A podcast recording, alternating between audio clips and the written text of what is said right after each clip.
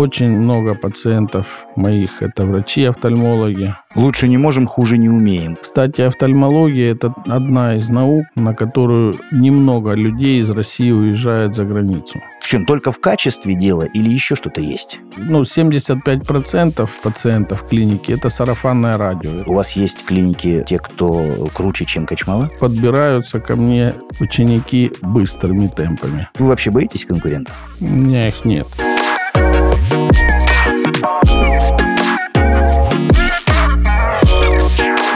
«Мой бизнес. Истории донских предпринимателей». Это большой совместный проект журнала «Нация», Ростовского регионального агентства поддержки предпринимательства и Центра «Мой бизнес». В этом выпуске подкаста офтальмохирург, заслуженный врач России, доктор медицинских наук, основатель офтальмологической клиники «Ирис» Олег Кочмала.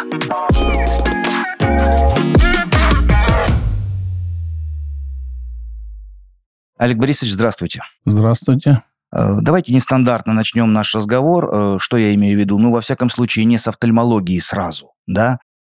Чем нынешний студент медуниверситета, который учится сегодня, отличается от студента-медика того времени, когда там учился Олег Качмала? Мы сейчас живем в другом времени. Я шел в медицинский институт, и он был институтом при социализме. В то время не было ни рыночных отношений, ни денежных взаимодействий. У всех была одинаковая заработная плата, и в медицину люди шли по призванию. Не с целью зарабатывать деньги, а с целью служения людям, как, в общем-то, и должно быть в медицине. На сегодняшний момент вся наша жизнь коммерциализировалась, и, соответственно, как бы все мы, в зависимости от того, каким врачом каждый становится, он имеет собственный доход. Одни меньше, другие больше и так далее. Все, естественно, хотят жить хорошо, но для того, чтобы хорошо зарабатывать, где бы то ни было, нужно пройти долгий путь, иметь опыт для того, чтобы иметь достаточное количество пациентов и так далее. То есть у нас банальный пример. В нашей профессии, как бы в России несколько тысяч человек, или десятков тысяч человек, руководителей или собственников частных клиник. Не так много это люди, которые прошли тот же путь, который прошел я, и решили создать собственное дело для того, чтобы работать независимо и делать то, чему они в жизни научились, и руководствоваться своими принципами. А медицина современная, и студенты, выпускники, которые приходят к нам, я преподаю студентам, даже не студентам, а врачам-выпускникам медуниверситета, которые решают стать офтальмологами. То есть это клинординаторы и аспиранты в том числе. На базе нашей клиники мы имеем договор с медуниверситетом Ростова-на-Дону. Я являюсь сотрудником кафедры и обучаю их практической деятельности. Так вот, уровень тех выпускников, которые были в то время, когда я пришел на кафедру глазных болезней медуниверситета Ростова в клиническую ординатуру, и тех, которые сейчас, оставляет желать лучшего в силу того, что у нас медицина перестала быть истинной медициной. Мы не работаем с людьми в процессе обучения. То есть изучают анатомию студенты по картинкам. Тесты сдают по шаблонам. Все есть в интернете. То есть учить голову никто не напрягает. Соответственно, какими медиками они будут, это вопрос тех учителей, кому они попадут но выпускникаются они, к сожалению, со стандартным набором стандартных знаний. Олег Борисович, вот я прочитал много ваших интервью, когда готовился. Чем вы только э, не занимались, я имею в виду в медицинском смысле, будучи студентом, да, и на скорой, и там и санитаром и так далее. То есть масса каких-то вещей. Сегодня они имеют такую возможность вот так вживаться в профессию? Или это уже такой лайт-вариант? Конечно, имеют. Просто мне повезло, когда я пришел в медуниверситет или мединститут Днепропетровский. Я жил в общежитии, и напротив жили ребята, выпускники шестого курса. Хорошие ребята, которые стали хирургами. А для того, чтобы стать хирургами, в то время нужно было иметь средний балл по хирургической специальности высокий, да и общий балл, потому что из 450 человек хирургами становилось всего 10 человек группа. 10 гинекологов, остальные терапевты, врачи общего профиля. Но терапия – это такая широкое понятие. Туда входят и неврология, и пульмонология, и гастроэнтерология и так далее, и хирургия тоже. Это и общая хирургия, и комбустиология, и лор, и офтальмология, и так далее. Это направленность медицины. Так вот, они дали мне совет для того, чтобы понять хотя бы, кем ты хочешь быть, пройди путь пациента. То есть, как пациент попадает в больницу. Ну, я не беру поликлинику, это первое звено, первичное звено, когда пациент обращается вообще к врачу, и было, и есть это поликлиника. Потом, когда он заболевает реально, он попадает в больницу, в приемное отделение. Там ему ставят первичный диагноз, и по профилю его госпитализируют и лечат там, где ему необходимо из, по той проблеме, которая у него есть. Урология, урология, там через костно-дистракционный остеосинтез, пожалуйста. Ну и я как бы пытался в процессе шести лет найти себя, и э, к четвертому курсу, в общем-то, я избрал себе направление, это хирургия, естественно, потому что она радикально, в отличие от терапии, помогает сразу. Прооперировал, человек здоров. Неудачно прооперировал, человек умер. А по профессии, по специальности, комбустиология – это наука, изучающая или занимающаяся лечением ожогов, комбустио – ожог по латыни, ну и в основном реабилитация после ожогов. Это было вот основное мое направление. Я занимался и наукой потом два года. Был председателем студенческого научного общества. И, соответственно, как бы печатал работы, изобретения, помогал своему научному руководителю выполнению докторской. Шикарная, интересная профессия. В общем-то... Олег Борисович, не самая простая, да, ожоговая медицина. А почему не состоялась тогда? Если это была мечта, и выбор ваш осознанный? Она не состоялась по банальным причинам. Развал страны. Я иначе как развал не могу это сказать. Не разделение на республики, а развал. Таким же образом рушилась и как бы жизни многих, в общем-то. Ну, а у меня это все проявлялось в том, что меня хотели отправить, ну, грубо говоря, в армию призвать, и я должен был быть врачом структуры, которая бы находилась вне даже границ нашей страны. И в то время, когда непонятно было вообще, чему наша страна придет, воевать неизвестно за что и за кого, я как бы не посчитал необходимым абсолютно. Поэтому я уехал из своего города, где я учился, вернулся домой а по профессии работать там негде было, потому что это была обычная больница, комбустиологии как таковой там не было, уровень был нижайший.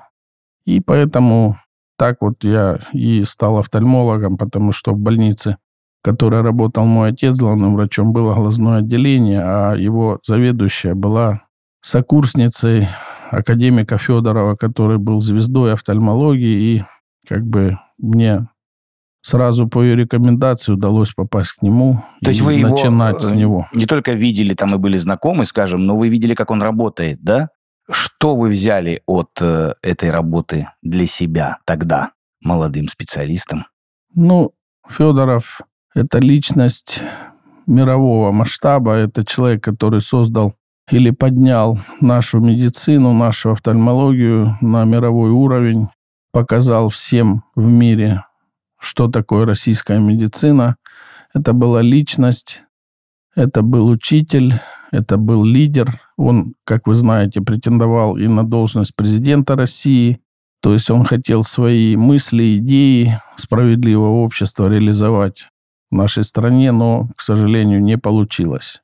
Вот. И как бы те все действия, которые были им совершены для того, чтобы развить медицину, они привели и до сегодняшнего дня как бы все ученики школы Федорова, работавшие в центральных клиниках, филиалах, являются лучшими хирургами, потому что им была создана и система обучения хирургов, чего не было нигде. Система «Ромашка», она создавалась для увеличения пропускной способности и возможности выполнять большее количество операций. А потом она стала и методом обучения хирургов, хирургии. То есть, делая одну и ту же манипуляцию в течение месяца, к примеру, разрез глаза, рука автоматически э, выполняла это закрытыми глазами человека. Потому что хирургия, как таковая, это рукоделие. И, в общем-то, это навык. Чем больше ты оперируешь, тем лучше ты оперируешь. И даже рядовые среднего руки хирурги были лучше, чем какие-то там ну, в других лечебных учреждениях. Поэтому школа Федорова – это топ. В мире подобного не было. Вам повезло. Да. Олег Борисович, вы сказали уже э, в нашем разговоре, что э, попробуй пройди путь врача, если хочешь, э, вернее, пациента, да, если хочешь стать хорошим врачом. Вот э, врачу, который захотел открыть свою клинику частную, ему тоже надо пройти все эти этапы, поработать там, где чего-то не хватает, испытать какие-то трудности, что-то научиться доставать и так далее. Или это миф? Ну, как бы частная и государственная медицина, она отличается. Э, есть еще частно-государственное партнерство. Это симбиоз частной медицины и государства. И на сегодняшний момент, да и во всем мире есть подобные системы. Что такое государственная система? Но государственных полностью нет э, лечебных учреждений в Европе, в Америке и так далее. Это, как правило, научно-исследовательские институты, университеты, которые финансируются или федеральным правительством, или фондом. У нас государственная медицина, она широко представлена, то есть э, она финансируется из федеральных, местных бюджетов. Частно-государственное партнерство в нашей стране – это частные клиники, которые также работают в системе обязательного медицинского страхования, которым дано право лечить как за деньги, так и дополнительно привлекать финансы государства для оказания помощи и расширения возможностей пациентов лечиться в лечебных учреждениях. Но есть и частная медицина, которая отличается тем, что только за деньги там лечат. Так вот, чем отличается чисто частное или от государственного частного партнерства, или от государственного? Потому что финансирование, которое выделяется на лечение каких-то заболеваний, оно просчитано и стандартизировано. И выделяемая на лечение каждого пациента сумма, она регламентирована законодательно и так далее. И денег выделили столько, пролечить можно столько.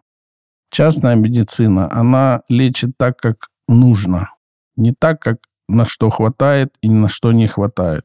То есть есть пациенты, которым нельзя применять препараты, которые регламентированы указами или списком жизненно важных там, требований и так далее им необходимо применять различные комбинации, то есть есть непереносимость лекарственных препаратов и так далее. Для того, чтобы делать это все правильно в бюджетной медицине или при частном государственном партнерстве, необходимо пройти этапы согласования, которые настолько осложнены, что лечение больного уже опаздывает, и больной выздороветь, пока согласуешь все, невозможно. Так вот, в частной медицине за деньги, естественно, реальные, которые соответствуют рыночной цене. Люди лечат и дают пациентам более дорогую медицину. Но она же является и более качественной, на мой взгляд, потому что все лечебные учреждения, как частно-государственные, так и государственные, они руководствуются тендерами. Тендеры – это экономия. На здоровье не экономят. Это нонсенс просто. И создание подобной системы тендера в медицине, на мой взгляд, является разрушающим фактором медицины. Для того, чтобы дать человеку лучшее, он должен дать ему последние достижения в офтальмологии, там, нейрохирургии. Государство не в состоянии в силу большого количества задач, стоящих перед обществом и перед всеми нами, и перед руководством в том числе, дать каждому лучшее. Оно дает то, что может. Поэтому каждый выбирает вот тот вид клиники, в которой лечиться. А проходить или не проходить каждому человеку, строя собственную клинику, все этапы, не испытав и не поняв, зачем он ее создает, эту частную клинику, создавать ради денег, то есть люди, живущие ради денег, денег не имеют. Это постулат. Деньги являются результатом и средством реализации собственной цели. Олег Борисович, у вас частная клиника, без всяких ГЧП, правильно я понимаю? Да, полностью частная медицина. Только деньги? Только деньги, но имеется в виду, за лечение каждого пациента может оплачивать и предприятие, и сам человек.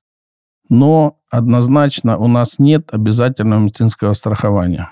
Э, Олег Борисович, тогда вот такой вопрос э, человека, не относящегося к медицине, банальный, может быть, абсолютно. Вот если мне нужна эта помощь, а денег у меня нет, ну нет. Как мне слепнуть, идти умирать, что мне делать? А я понимаю, что здесь качественно. Мне уже 10 человек об этом сказали, и прекрасно, но нет. Есть какой-то момент, что ли, были ли такие моменты, когда вы, ну, не только коммерческую историю все-таки включали, говорят, этому человеку надо помочь. Не потому, что он там через знакомого пришел, а потому, что случай какой-то уникальный, надо сделать. Только за деньги это э, как бы, э, чтобы вы понимали, что э, содержание частной клиники также происходит за деньги. Зарплата сотрудникам тоже это деньги.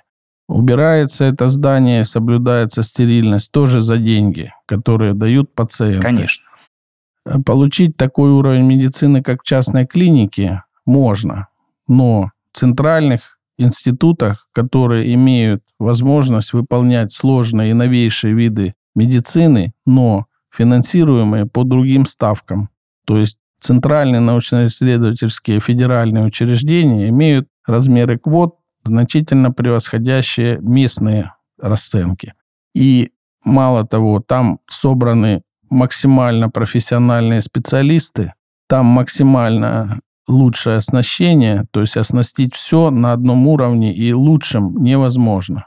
Поэтому, в общем-то, люди, которые нуждаются в серьезной помощи и хотят получить ее, они могут это все сделать, но получив федеральную квоту. Они существуют, и люди лечатся там.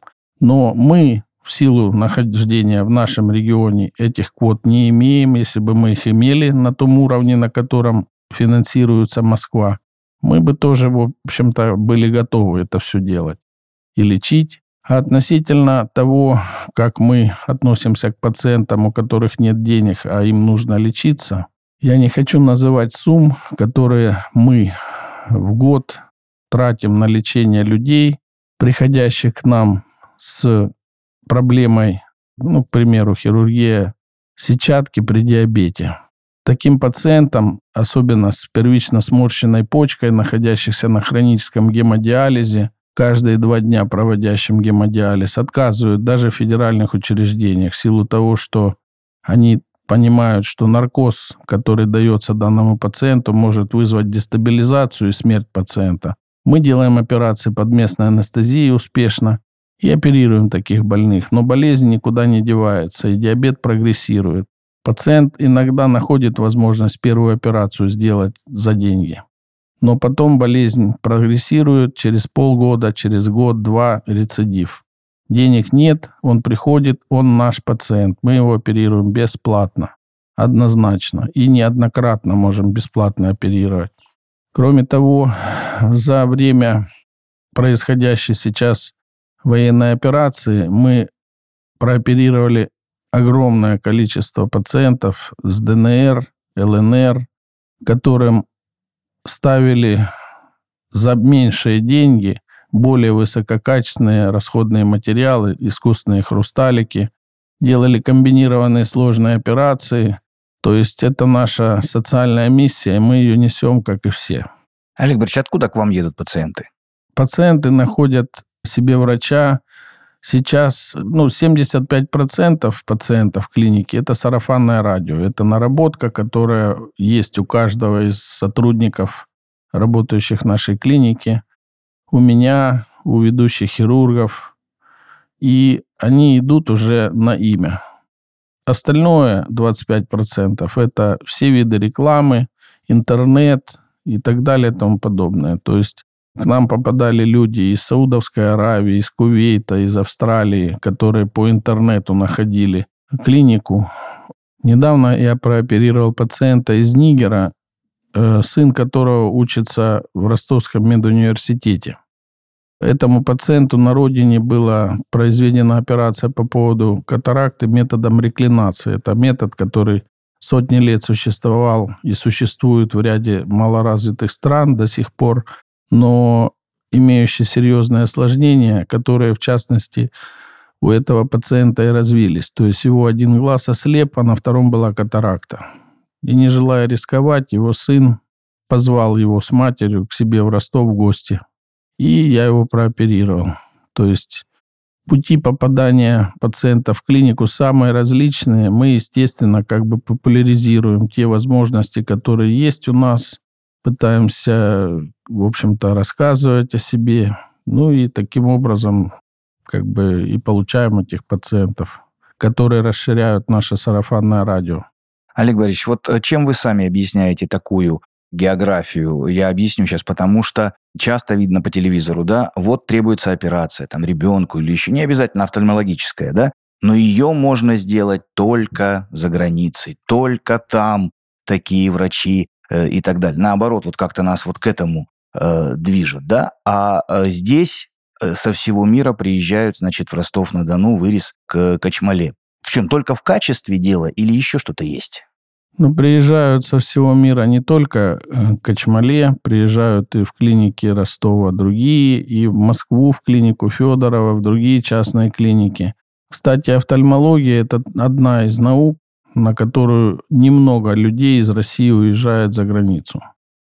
Олег Борисович, все хочется поговорить э, о том, как вы умеете совмещать административную работу в клинике, работу руководителя, когда все ли светильники горят, э, все ли, э, так сказать, хорошо с точки зрения комфорта здесь, какой цвет у панелей на стенах и так далее. И операции. Вы же оперирующий хирург и оперируете много. Вот в этом балансе что важно соблюсти, так чтобы и там было все хорошо, и в практическом смысле? Основным, естественно, в моей жизни является медицина. Но я, если раньше я по гороскопу Овен, и, в общем-то, я привык жить по принципу «лучше я все сделаю сам», это до определенного этапа жизни, до появления масштабов, расширения скажем так, клиники. Поэтому я научился делегировать собственные полномочия тем людям, которым я доверяю. И они, в общем-то, очень качественно справляются с задачами, которые я им ставлю. Мы проводим собрания, совещания периодически. Естественно, это я могу спланировать. И, в общем-то, так мы и живем. Потому что быть и в операционной, и контролировать работу коллектива, и хозяйственные э, нужды реализовывать, это нереально. Поэтому у нас очень большая административная команда и лечебная команда.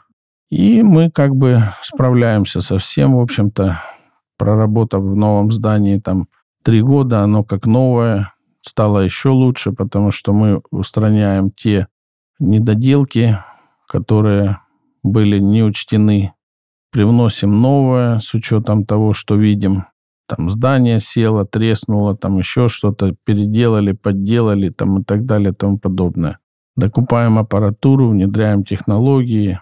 Есть еще много планов и хотелок, которые бы позволили и повысить комфорт пациентов, и улучшить качество лечения, и коллективу дать возможность в свободное время качественно отдыхать на рабочем месте.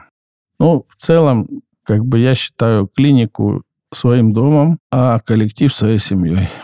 Вот э, о семье хочется поговорить. Если бывает так, что на операционном столе оказывается э, родственник, близкий родственник, все-таки э, самому взяться за эту операцию или передать э, хорошему врачу? Ну, в моей жизни э, неоднократно были ситуации, и буквально на прошлой неделе я прооперировал свою маму. Один глаз во вторник, второй глаз в среду. Поставил ей мультифокальные хрусталики. Карл Цейс, Германия. Она без очков. Продолжает радоваться жизни. Оперировал бабушку, оперировал дедушку, оперировал бывшую тещу. Очень много пациентов моих, это врачи-офтальмологи, которые сами пришли ко мне, и я им как бы ставил хрусталики – Естественно, хирург – это живой человек, но наша профессия, она, в общем-то, не связана со смертями, слава богу, она связана с технологиями в основном. И владея технологиями, в общем-то, если бы я не владел, естественно, я бы отдал свою маму хирургу, которого я знаю, который лучше меня сделает. Но если я знаю, что я дееспособен и могу это реализовать, а там не было никаких нюансов, я это сделал сам, потому что я знаю, что я в любом случае сделаю это качественно. То есть сын, внук, зять отключается Абсолют, психологически? Абсолютно, абсолютно. Но это вот интересная такая история, потому что я очень много слышал таких моментов, что ой, я отдам классному, хорошему врачу, профессору, но вот сам, э, сам не буду. Это... это выбор каждого хирурга. Чем специфика медицинского бизнеса вообще? Вот пусть это общий такой вопрос, да, что нужно для того, чтобы открыть успешную клинику сегодня, и вообще, возможно ли это? Потому что мне кажется, что все уже есть. С разной степенью успешности, конечно, да, у кого-то лучше, у кого-то не так хорошо, но все уже есть. Конкуренция, по-моему, весьма-весьма зажимает. Вы вообще боитесь конкурентов? У меня их нет. Я иду собственным путем, и мой путь или направление и стратегию я вырабатываю на основании понимания того, к чему идет медицина. Я участвую во всех новейших конференциях, на которых реально новое преподносят. Те, которые вторичные, я не посещаю в силу того, что я больше пользы принесу людям в операционной, чем проведу просто тусовочное время. Так вот, бизнес в медицине, как бы, или бизнес.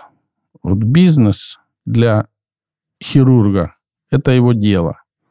А бизнес для, в медицине – это бизнес, открываемый бизнесменами, которые сами не являются врачами. И здесь уже все по-разному. Цели разные.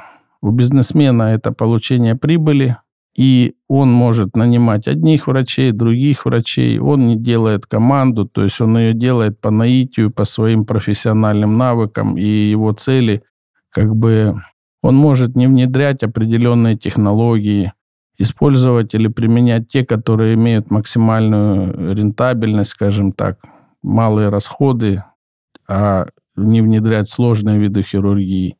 Если же врач открывает бизнес, то в зависимости от того, каков его уровень, такой уровень достигает и его клиника, и коллектив, который он формирует. Если он боится конкуренции внутри собственного коллектива, он никогда не приглашает на работу коллег более высокого уровня. А на самом деле именно вот такая профессиональное соревнование, оно поднимает и клинику, и коллектив, и иногда рубежи, которые открываются в таких клиниках, они более высокие. Я этого не боюсь, и у меня, в общем-то, команда, конечно, в основном состоит из моих учеников, в большей степени, но у меня есть ведущий хирург, который опытен и пришел работать ко мне 15 лет из другой клиники, с которым мы, в общем-то, много лет уже вместе. Никто никому не мешает, никто никого не контролирует, потому что профессионал, он не может, его не нужно контролировать. Он сделает так, как он умеет. Заплатишь ему больше, меньше, он сделает именно так, как он умеет. Он не сможет сделать лучше, чем он умеет. Или сделать хуже, если ему не заплатят. То есть это абсолютный нонсенс. Вот поэтому Лучше не можем, хуже не умеем, да, есть такая.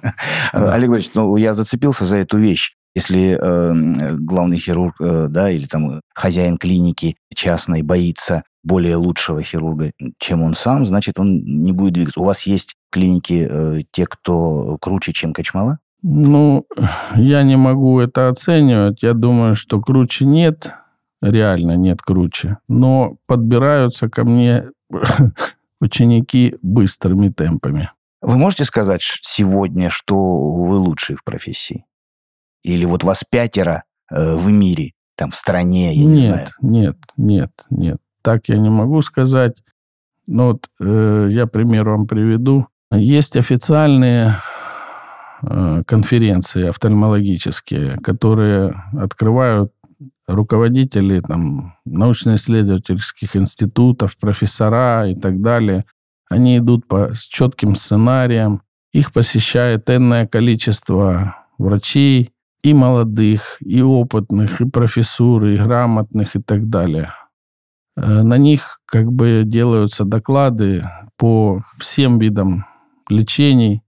А однажды у трех российских хирургов офтальмологов возникла идея создать закрытый витриоклуб.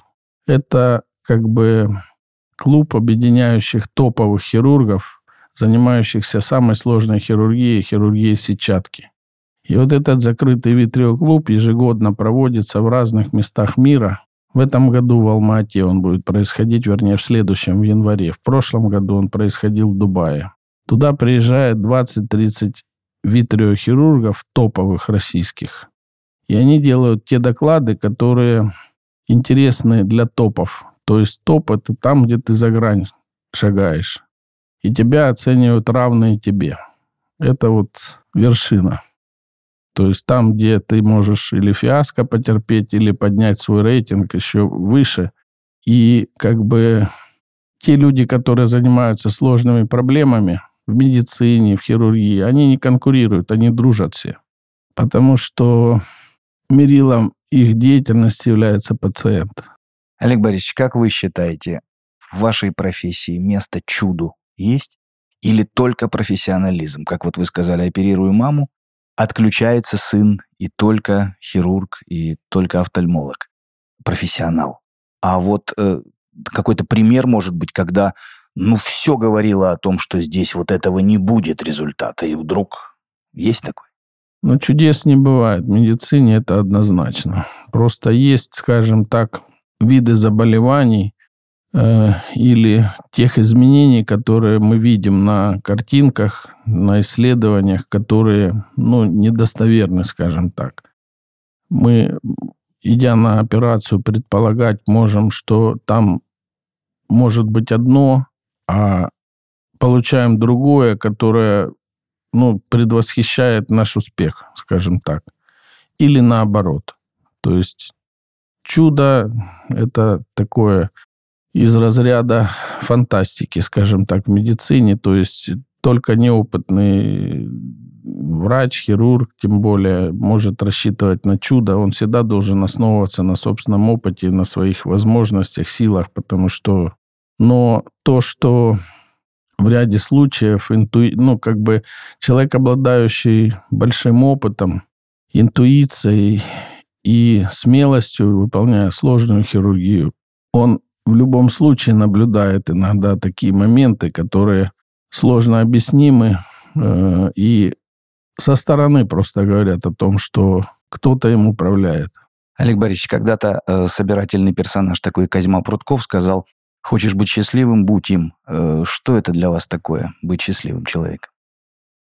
Для любого человека счастье, оно многогранно, но личное, скажем так, это возможность самореализации. Олег Борисович, спасибо вам э, за этот разговор. Когда вы говорили, не всегда, но когда вы говорили так, вы закрывали глаза и говорили закрытыми глазами. Мне кажется, значит, вы думали над тем, что вы говорили. Спасибо вам и за это тоже. Спасибо. Спасибо.